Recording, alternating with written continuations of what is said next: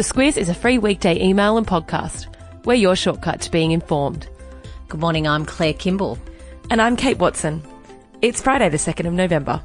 In your Squiz today, Cricket Australia is in the market for a new chairman. Donald Trump's controversial campaign ad. We run through some notable percentages and Friday Lites. This is your Squiz today.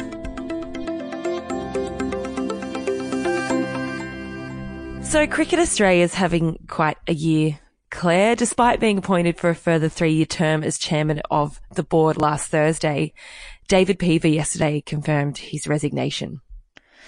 The pressure just seemed a bit too much, didn't it? He had a mm. hell of a week after the uh, Longstaff review was released on Monday, and that review was the one that was looking into the culture of the Australian cricket team, but also the organisation around it. And after a couple of um, media appearances that didn't go so well. I'm thinking about his um, uh, appearance on 7:30 on Monday night. It just seemed like a, a, really tough thing for him to beat. And yesterday, late yesterday, it was announced that he was leaving. Who's uh, doing the job?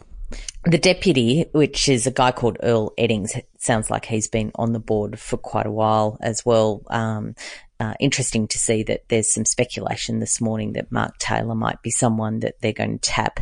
Uh, in fact, all this week, uh, a lot of people have been talking about Mark Taylor as someone who needs to come into the organisational part of cricket. So he's got some supporters and yeah, all sorts of um, commentary around you know the the fine uh, and the suspension that those players have copped, whether that was fair, uh, and really that then laid into well, if they're doing it so tough why isn't David Peever, who was at the top of the organisation, also penalised somehow? And he's now lost his job. So it looks like the penalty has been received. Yeah. And if you are, are into puns, I highly recommend reading the Squiz Today email because Claire has absolutely nailed it today.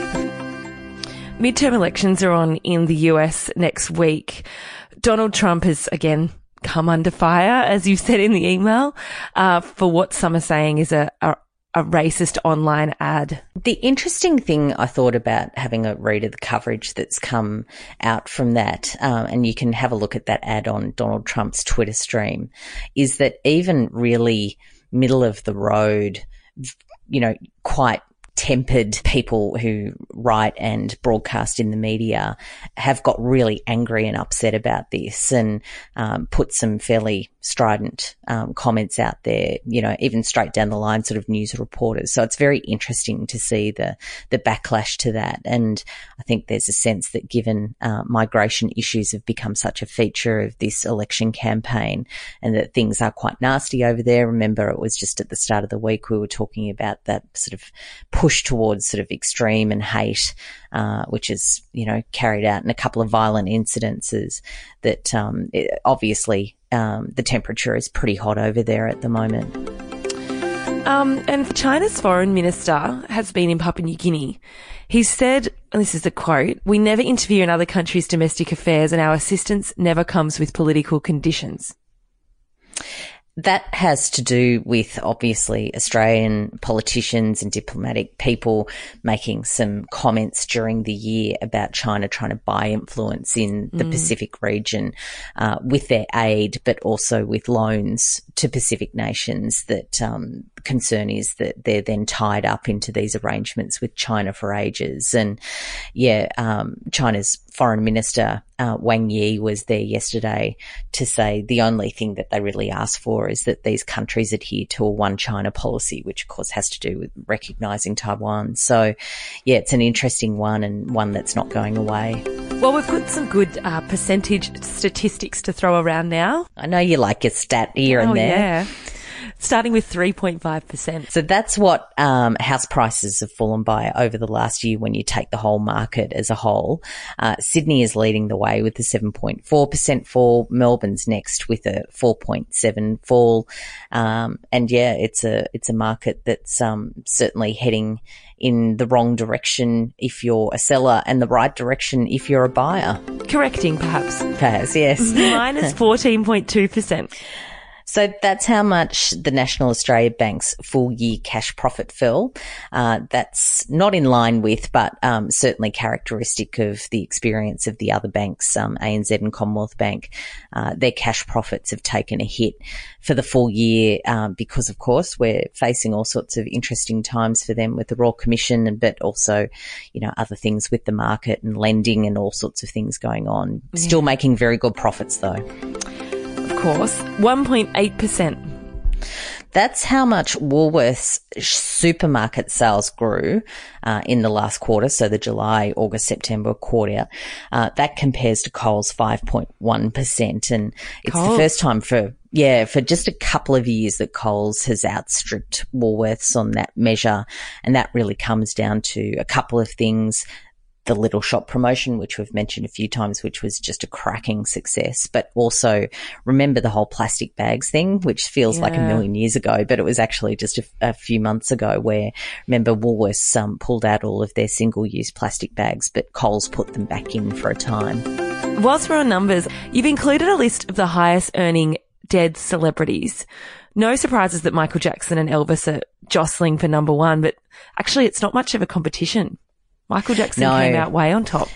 Yeah, and that has to do with his estate selling uh, right. his share in EMI Music, and they got almost three hundred million dollars for that in the last year. So, yeah, but even with taking that three hundred mil, he still comes in at four hundred mil, and and that's um, more than double what Elvis made, who comes in at number two.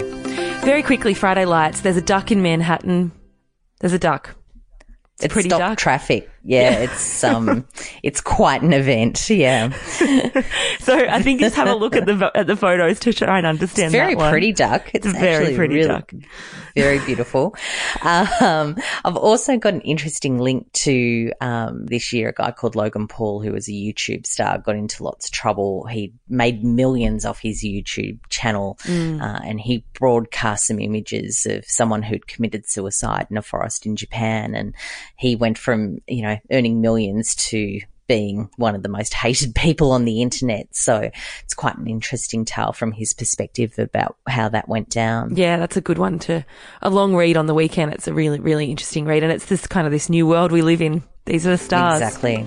Yeah, exactly right. A subject line?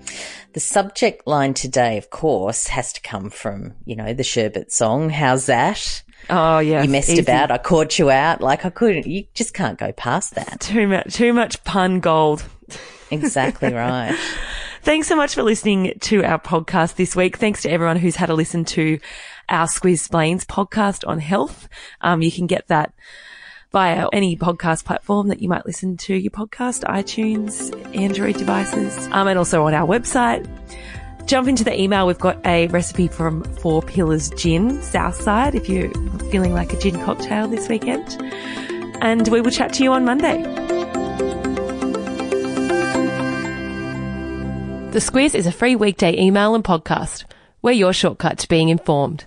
Sign up at thesquiz.com.au. This week, our podcast is brought to you by Aware Super, one of Australia's most awarded super funds. It can be hard to know where the best place to grow your super is, but with awards like CanStar's Outstanding Value three years in a row and Money Magazine's 2024 Ultra Long Term Performance, Aware Super's 1.1 million members can be confident their super is in good hands. Visit aware.com.au forward slash awards to find out more. Awards are only one consideration. Read the PDS and TMD on the website.